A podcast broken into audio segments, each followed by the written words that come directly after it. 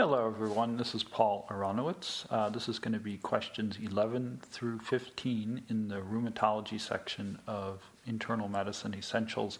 But before I begin that, I'm going to give you a special question, which comes from the neurology section of Internal Medicine Essentials. And the reasons for this will become clear in just a few moments. This is question number twenty-three on page two thirty-five of Neurology Internal Medicine Essentials. A twenty-seven-year-old woman is evaluated in the emergency department.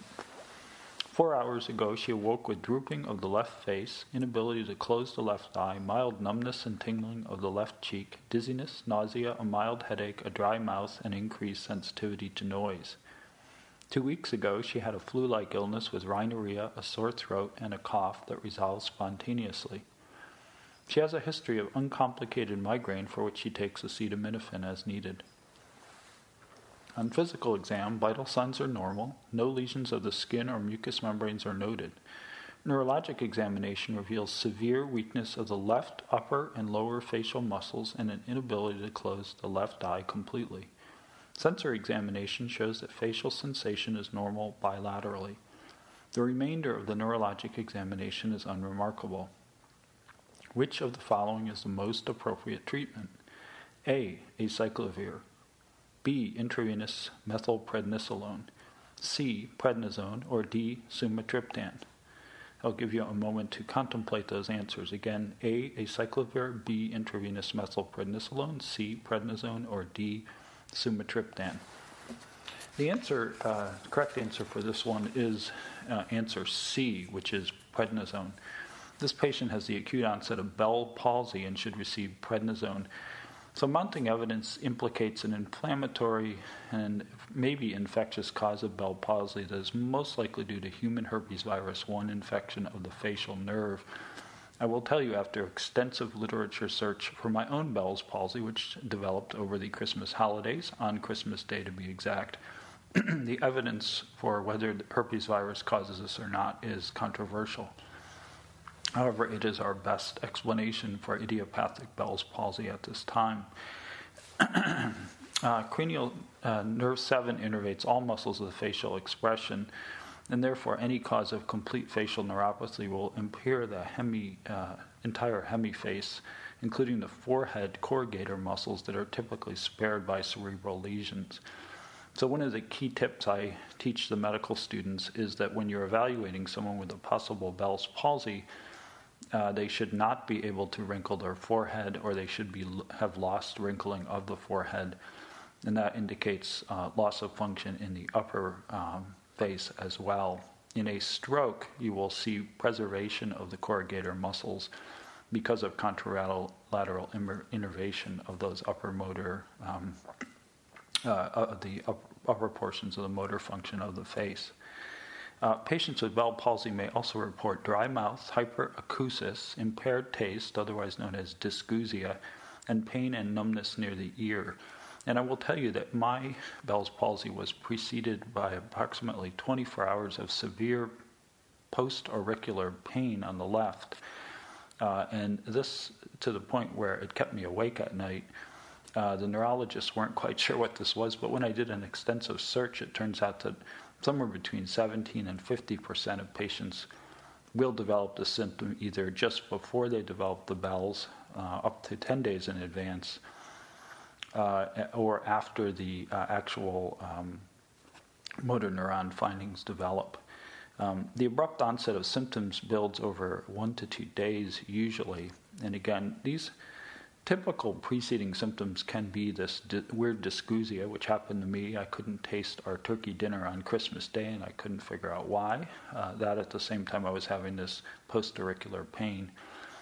Uh, and then other things such as hyperacusis uh, can also occur. I did not have that symptom. Earfulness is another symptom that may occur before the Bell's uh, occurs in onset. Uh, Bell's palsy is a diagnosis of exclusion, and you must think of other possible causes of Bell's palsy, and these include such important diagnoses as Lyme disease, uh, H I V infection, acute and chronic otitis media, cholesteatoma, and multiple sclerosis. Um, generally speaking, if you have these other things, there's going to be a history consistent with them, such as H I V risk infections, uh, travel to endemic areas, uh, or reports of tick bites for Lyme disease, complaints of ear pain that occur with chronic otitis media, uh, and other neurologic findings in the past, which would go with multiple sclerosis. The most appropriate treatment of Bell's palsy is currently considered prednisone. I was given sixty milligrams per day for seven days. Uh, the text here recommends forty milligrams per day. I don't think there's a big difference between those two dosages. It's a pretty whopping dose either way. And it should be administered within the first seventy-two hours of onset of symptoms. Mine was begun uh, within eight hours as I reported to an emergency room for further evaluation. So uh, I did receive uh, antiviral therapy with this. Uh, uh, there is some literature that supports using both antiviral therapy uh, as well as uh, steroids together. Uh, there's very little support of just giving antiviral therapy alone, although there have been multiple um, studies of this. It's not clear uh, that it works at all. So um, monotherapy for Bell's palsy has not been shown to be effective, and so you shouldn't have chosen that as an answer. High-dose intravenous glucocorticoids, such as methylprednisolone, is usually used in acute treatment of exacerbations of multiple, multiple sclerosis, but are not indicated in the treatment of Bell's palsy. Uh, and this patient is most likely simply has a Bell's palsy, so you would not give him, uh, uh, as I did not receive, intravenous methylprednisolone. And finally, an interesting thing about the uh, sumatriptan choice, obviously they're trying to get at whether this could be a migraine equivalent. Um, keep in mind that when you have a uh, facial palsy due to a migraine, it acts more like a higher cortical lesion, so it's going to just affect the uh, lower motor neuron cranial nerve seven in terms of its weakness deficits. It would not affect the forehead. Uh, in this particular case described in the question, the patient has both upper and lower facial muscles affected, which is, uh, uh, sorry, I, I misstated that last part. Actually, the in the uh, migraine equivalent, it's going to be a lower motor neuron cranial nerve seven weakness. So in other words, it won't affect the forehead. Uh, whereas in uh, Bell's palsy, both the upper and lower facial muscles are affected, which is a lower motor neuron cranial nerve seven weakness. Hopefully that was clear. Uh, but in other words, a migraine equivalent looks more like a stroke, and a Bell's palsy looks more like a Bell's palsy. So the key point in this question was that the most appropriate treatment of Bell's palsy is prednisone, preferably administered within seventy-two hours of development.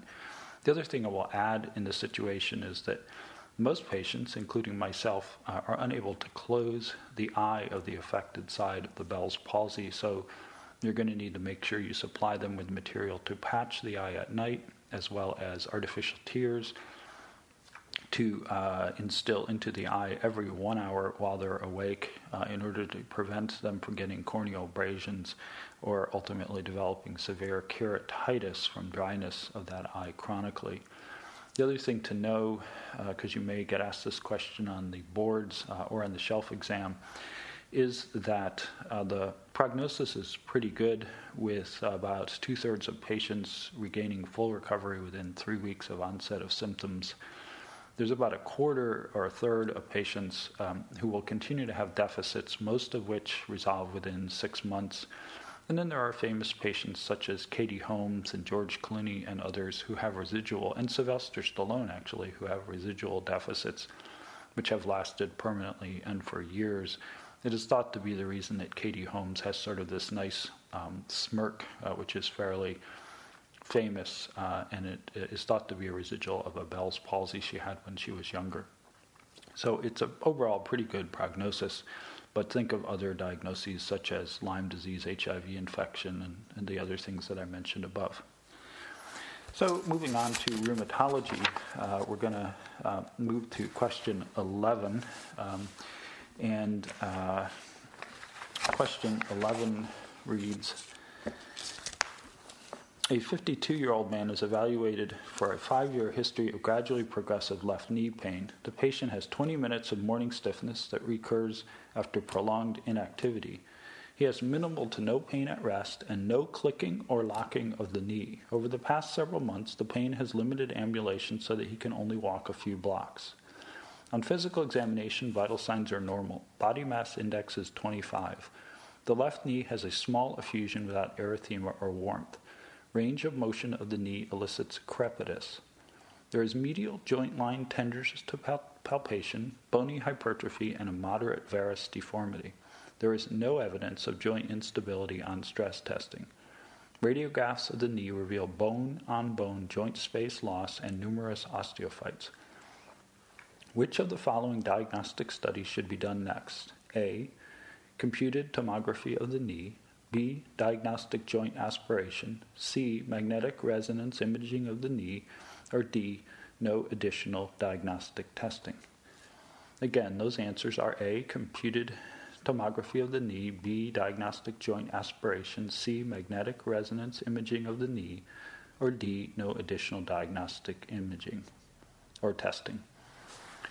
So the answer here, uh, hopefully you got this one correct, is that um, uh, D, no additional diagnostic testing is indicated. Uh, this patient uh, has a clinical diagnosis of uh, osteoarthritis. According to the American College of Rheumatology's clinical criteria, knee osteoarthritis can be diagnosed if knee pain is accompanied by at least three of the following features. Age greater than fifty years, which this patient is fifty-two years old, stiffness lasting less than thirty minutes, which his does, crepitus, which he does have on physical exam, some bone, bone tenderness, which he has, bone enlargement, which he has, and no palpable warmth, um, and he has no palpable warmth on exam. These criteria are ninety-five percent sensitive and sixty-nine percent specific for diagnosis. So additional diagnostic testing would not be appropriate because there is no impact on the management of advanced disease in the situation. As you are probably aware, uh, computed tomography of the knee is very sensitive for detecting pathologic findings such as an occult fracture, osteomyelitis, as well as bone erosions, but none of these things are suspected in this patient. He has no history of trauma, he has no history of fever to indicate he has osteomyelitis and so forth. Uh, small to moderate-sized effusions can occur in patients with osteoarthritis, and the fluid is typically non-inflammatory. So remember from our prior question in this section, this patient would probably have less than five or six thousand white cells in that uh, fluid if it was aspirated, probably more like down around two thousand. Uh, and the only time you're really going to aspirate these patients that you suspect have osteoarthritis is as you, uh, just before you're going to inject them Uh, with glucocorticoids if you're doing glucocorticoid injection. So uh, joint aspiration would not be indicated. Uh, magnetic res- resonance imaging is an interesting consideration in this patient, uh, and that's really used to evaluate soft tissue structures in the knee, such as meniscal tears. It's worth being aware of that patients with meniscal tears may report a clicking or locking of the knee secondary to loose cartilage, but often have pain only on walking, particularly going up or down stairs. Um, so, you know, if you do M R Is on patients with degenerative arthritis, you're probably going to see meniscal tears. Um, they're part of the degenerative process, but they don't impact management. Arthroscopic knee surgery for patients with osteoarthritis really does not provide any clinical benefit. Um, the one exception could be in patients with meniscal tears from uh, degenerative arthritis that result in free flap or loose body producing painful locking of the knee, which again, this patient does not have. Uh, so since these pa- findings were not present in this patient, you would not order an M R I on him. You would stop there and you would treat him as osteoarthritis. So the key point in this question is that osteoarthritis is diagnosed clinically and does not require advanced imaging studies to establish the diagnosis. So moving on to question twelve, and again, I apologize for my strange voice, but that is partly because, well, that is completely because I have a paralyzed seventh uh, cranial nerve, uh, which is making it very strange and odd to talk, but you should see me when I try and sip a glass of water and it dribbles down my chin. Uh, item twelve, a seventy-six-year-old woman is evaluated for a three-month history of moderate left knee pain that worsens with ambulation. She reports minimal pain at rest and no nocturnal pain. There are no clicking or locking symptoms. She has tried naproxen and ibuprofen but developed dyspepsia. Acetaminophen provides mild, to moderate pain relief. Medical history is significant for hypertension. Medications are lisinopril and, as needed, acetaminophen. On physical examination, vital signs are normal. Body mass index is thirty-two.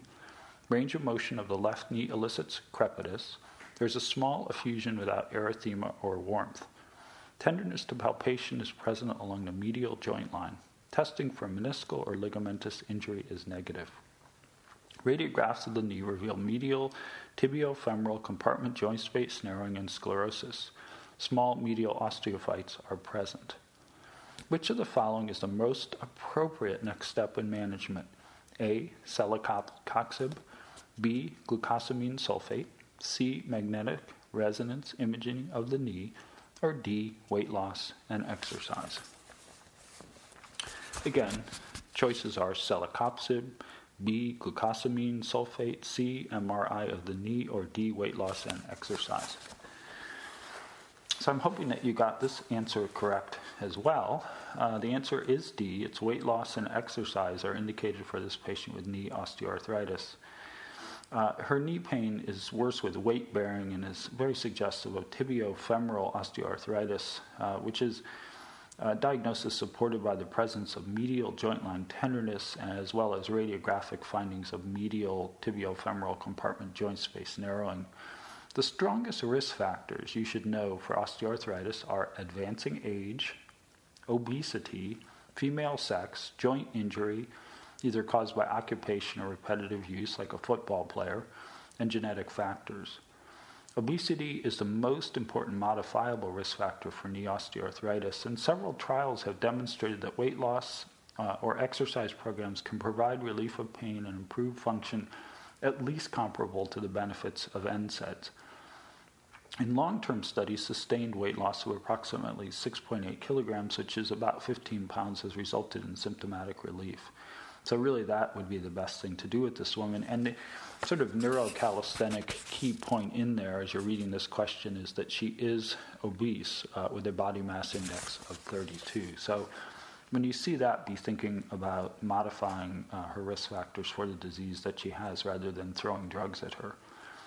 The next choice, uh, celecoxib, or choice A, uh, cyclo, uh, cyclooxygenase two specific inhibitor, has a lower risk of causing gastrointestinal ulcers than uh, N SAIDs, but can still cause dyspepsia, which occurred in this patient after taking naproxen and ibuprofen. COX two inhibitors are not more effective than uh, N SAIDs and are significantly more expensive. And the other thing to know is that they are associated with an increased risk for adverse cardiovascular events, which is why they've really fallen out of favor quite a bit. So you would not be wanting to use celecoxib in this woman. Uh, so the next choice, glucosamine sulfate, is commonly used in the management of osteoarthritis, but multiple studies have failed to document its effectiveness in reducing pain or affecting the course of the disease, so this would not be a good choice. And magnetic resonance imaging, we talked about in the last question. It's indicated to evaluate possible meniscal or other ligamentous injuries, none of which is suggested by this patient's history, that is she has no knee locking or giving way, uh, and her examination findings are negative for tendinous or ligamentous injury, so you would not go down the M R I route, although it's always easy to push that button on your computer. You'd be wasting a few thousand dollars if you obtain that study in this patient. So a key point in this question is that obesity is the most important modifiable risk factor for knee osteoarthritis, and weight loss and exercise are recommended to reduce pain and improve function. Question number thirteen. A thirty-eight-year-old man is evaluated during a follow-up examination. An abnormal serum uric acid level of seven point nine milligrams per deciliter was obtained at a health screening performed at his place of employment. All other measures from the comprehensive metabolic profile were normal. He drinks two alcoholic beverages each weekend and eats meat several times weekly. Medical history is otherwise unremarkable, and he takes no medications. Family history is notable for his father, who has gout. On physical examination, vital signs are normal. Body mass index is twenty-four. The remainder of the examination is normal. Which of the following is the most appropriate treatment at this time? A. Allopurinol. B. Colchicine. C. Hydrochlorothiazide. D. Probenecid. Or E. No treatment is required. Again, those choices are A, allopurinol, B, colchicine, C, hydrochlorothiazide, D, probenecid, or E, no treatment is required. And I hope that you got this one right as well. Um, so no treatment is required for this patient, so the answer is E. He has asymptomatic hyperuricemia, and I will tell you that it's an interesting little uh, issue with this question. If you go to the back of the Internal Medicine Essentials book, they uh, have the normal range of uric acid as being two point five to eight milligrams per deciliter, uh, and yet they're calling seven point nine uh, elevated. So I'd say it's at the upper range of normal, and in most populations you'd consider this a slightly high uh, uric acid level, but the uh, book itself indicates that it's within the normal range. Uh, so this uh, particular condition is characterized by moderately elevated serum uric acid level without evidence of symptoms of gout. Um, and so patients with asymptomatic hyperuricemia have an increased risk for gout over the long term, but a low likelihood of a gout attack in the short term. And so a pharmacologic intervention at this time is not indicated. Um, And, you know, there's some studies that suggest hyperuricemia is related to other comorbidities such as hypertension, kidney disease, and cardiovascular disease. There's no consensus about treating these patients to lower their uric acid to decrease their risk for having these comorbidities. So patients with asymptomatic hyperuricemia, dietary and lifestyle considerations are always worth reviewing. And you're probably aware of what these are, but they would be decreasing consumption of high-purine foods, which include meat and seafood, as well as uh, decreasing alcohol intake and high fructose foods. Um, uh, you also can have them increase their dairy consumption as well as lose weight, and this will help lower serum uric acid concentrations. Uh, so regarding the other wrong answers, uh, allopurinol is an effective urate-lowering agent used to treat symptomatic hyperuricemia, underlined symptomatic. Uh, colchicine is an anti-inflammatory agent that be, can be used to prevent uh, gout attacks. Um, probenecid is a uricosuric drug that is used, to, again, to treat symptomatic hyperuricemia, not asymptomatic hyperuricemia. Um, so you would not use any of these drugs in this patient because he is asymptomatic. And then finally, regarding uh, hydrochlorothiazide, which was choice C, Uh, that can be used to treat hypertension, which this patient does not have, um, and it promotes increases in serum uric acid concentration by inhibiting kidney urate excretion. And this is a really good one to be aware of so you don't get tripped up on the shelf exam or on the boards on the A B I M exam, because hydrochlorothiazide is not a drug someone with a history of gout should be on, and perhaps this patient with his mildly elevated uric acid level, hydrochlorothiazide might not be a great choice, even though it's a good antihypertensive drug to treat patients with hypertension. So key point here is treatment is not indicated for patients with asymptomatic hyperuricemia.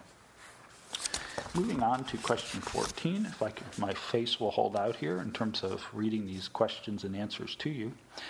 A fifty-nine-year-old man is evaluated for a ten-year history of gout.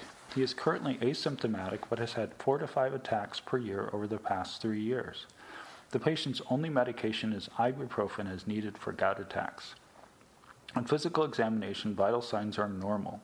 The general physical examination is normal. The joint examination is unremarkable and no tophi are seen. Results of laboratory studies, including complete blood count, metabolic profile, and liver chemistry tests are normal. The erythrocyte sedimentation rate is sixteen, I'm not sure why they got that, and the serum uric acid level is nine point two milligrams per deciliter. Radiographs of the hands and feet are normal. And again, just to uh, orient you, a serum uric acid level is of nine point two is uh, elevated. Which of the following is the most appropriate treatment to prevent further gout flares in this patient? A, allopurinol, B, colchicine, C, colchicine and allopurinol, or D, febuxostat. Again, those answers are A, allopurinol, B, colchicine, C, colchicine and allopurinol, or D, febuxostat. So uh, this patient should be started on allopurinol and colchicine, so choice C was the correct answer. He has frequent symptomatic gout attacks, namely more than two per year. This guy has four or five attacks a year. And so treatment with urate-lowering therapy such as allopurinol is definitely indicated. Um, for acute gout attacks, nonsteroidal anti-inflammatory drugs, glucocorticoids, and colchicine are appropriate management strategies. Um, and you have to sort of choose the treatment based on the relative efficacy in each patient as it works for them, uh, and kind of consider the side effect profiles and risks for that patient. So in this situation, you're wondering, well, yeah, I get why you'd start him on allopurinol because his uric acid is elevated and he has more than two uh, uh, gout attacks per year, but why would you also start him on colchicine? Um, so uh, basically, um, what uh, can happen is that when you initially start the allopurinol, in that first three to six months, uh, he's at risk for an acute uh, gout attack. Uh, and so accordingly, you need to start prophylaxis with an anti-inflammatory agent such as colchicine, at least during that period uh, that's concurrent with the urate-lowering therapy initiation. So possible that you could stop the colchicine at a later date, but you would want to start him on uh, colchicine to prevent him from having an acute gout attack due to the fact that you're starting him on allopurinol. It's not completely clear why patients get acute gout attacks due to urate lowering therapy, but it's probably from sudden shifts in uh, uric acid concentration in the blood. And so uh, you'd want to give prophylaxis. Um, you could also, um, uh, the other choices were uh, uh, allopurinol alone, which again you would not do because uh, you would want to give them something to prophylax against a gut attack. Uh, you probably not do colchicine alone because then you're not treating the underlying problem of his elevated uh, uric acid level. This right choice was colchicine and allopurinol, choice C. And then you're wondering why not febuxostat. Um, and you could use that for uh, prophylaxis uh, as the dose of both febuxostat and allopurinol uh, could be adjusted to achieve a serum uric acid level less than six, your target, by the way. Um, But the relative effectiveness of these two agents is not well established. Uh, febuxostat is more potent on a per mole basis, but is also more expensive than allopurinol. And also, it didn't have a choice for febuxostat plus colchicine in this uh, test question. So that's another reason why febuxostat alone would be a bad choice. Um, And so uh, the key point in this question is that colchicine or another anti-inflammatory agent is indicated concurrent with initiation of urate-lowering agents in patients with frequently occurring or recurring gout attacks. Question number fifteen, the last in this bundle. A seventy-four-year-old woman is evaluated for a two-year history of progressive pain of the fingers and knees, along with morning stiffness lasting twenty minutes. She has no other pertinent personal or family medical history. Her only medication is acetaminophen as needed for pain. On physical examination, vital signs are normal. Musculoskeletal examination reveals tenderness, erythema, some t- soft tissue swelling, and bony hypertrophy of the second and third metacarpophalangeal joints bilaterally. Bony hypertrophy and fluctuance of the knees are noted bilaterally. Results of laboratory studies, including erythrocyte sedimentation rate, serum ferritin, and serum iron levels and transferrin saturation, are normal. Rheumatoid factor and anticyclic citrullinated peptide, that's C C P, antibody assay are negative. Radiographs of the hands reveal joint space narrowing periarticularly of the second and third metacarpophalangeal joints, osteophytes, subchondral sclerosis, and linear calcification of the cartilage. Radiographs of the knees show diffuse joint space narrowing with osteophytes and cartilaginous calcification. Which of the following is the most likely diagnosis? A. Calcium pyrophosphate dihydrate deposition disease, or C P P D disease. B. Hemochromatosis. C. Osteoarthritis. Or D. Rheumatoid arthritis. Again, those choices are C C, sorry, C P P D, B, hemochromatosis, C, osteoarthritis, or D, rheumatoid arthritis.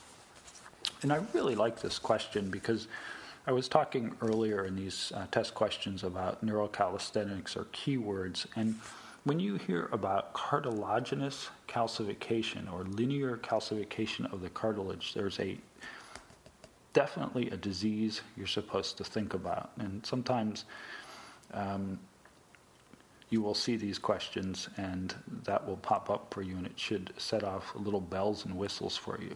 So the answer here is A, and this patient has chronic calcium pyrophosphate dihydrate deposition disease, sometimes referred to as calcium pyrophosphate arthropathy. C P P D deposition disease is a clinical diagnosis made by observing typical osteoarthritis features along with radiographic evidence of calcium definition, deposition in the cartilage, also known, by the way, as chondrocalcinosis, in locations atypical for osteoarthritis, such as the metacarpophalangeal joints. So in this particular question, the key sort of clues to the diagnosis were the chondrocalcinosis in both the knees as well as the hands, and the fact that the arthritis is occurring in the second and third metacarpophalangeal joints and not like the first and second as they would in osteoarthritis. Um, so due to the C P P D, you get a chronic inflammatory condition leading to progressive joint destruction. The patient has a polyarthritis with radiographic findings that resemble osteoarthritis. Um, however, involvement includes the second and third metacarpophalangeal joints, which are not typically involved in osteoarthritis. And again, this chondrocalcinosis also steers you away from osteoarthritis. Uh, you really don't get that in osteoarthritis. So this would be considered pathognomonic for the C P P D deposition disease. Uh, the other thing to be aware of is with C P P D deposition disease, patients can get acute gout-like attacks, which are termed pseudogout, and these are acute inflammatory arthritides, which may be caused by calcium pyrophosphate crystals being deposited in the joints. So uh, that would be the answer in this question. Uh, why is B, hemochromatosis, incorrect? Well, they really give that to you uh, on a silver platter. Hemochromatosis is one of the things you're supposed to think about when you see chondrocalcinosis or this type of polyarthritis. But the thing is, uh, this patient has no evidence of iron overload as reported in the normal ferritin, serum ferritin, iron, and transferrin saturation values that would be characteristic of hemochromatosis. So they're sort of telling you in the lab data that she doesn't have hemochromatosis. Uh, we talked about why osteoarthritis Uh, is the incorrect answer, uh, again, because you have chondrocalcinosis and the involvement of the second and third metacarpophalangeal joints. And then finally, rheumatoid arthritis. Hopefully you did not choose this. Uh, this patient's findings um, only involved the second and third metacarpophalangeal joints. They're not describing other joints being involved. She has limited morning stiffness, again, twenty minutes or less in this particular question, where you'd expect thirty minutes or more in someone with rheumatoid arthritis. Um, uh, the, the, and again, in the labs, the rheumatoid factor and anti-C C P assay uh, were both negative, and there were no marginal erosions or periarticular osteopenia characteristically seen on x-rays of patients with rheumatoid arthritis. So hopefully you didn't pick that one. And if you did, you can do the questions over again for free. Key point, calcium pyrophosphate dihydrate deposition disease is characterized by osteoarthritis-like arthritis in atypical joints, such as the metacarpophalangeal joints, along with the presence of chondrocalcinosis, which is this cartilaginous calcification that you'll see in the knees and sometimes the hands as well. And that ends this batch of questions. I'll be back with um, item sixteen through twenty, not too long for now.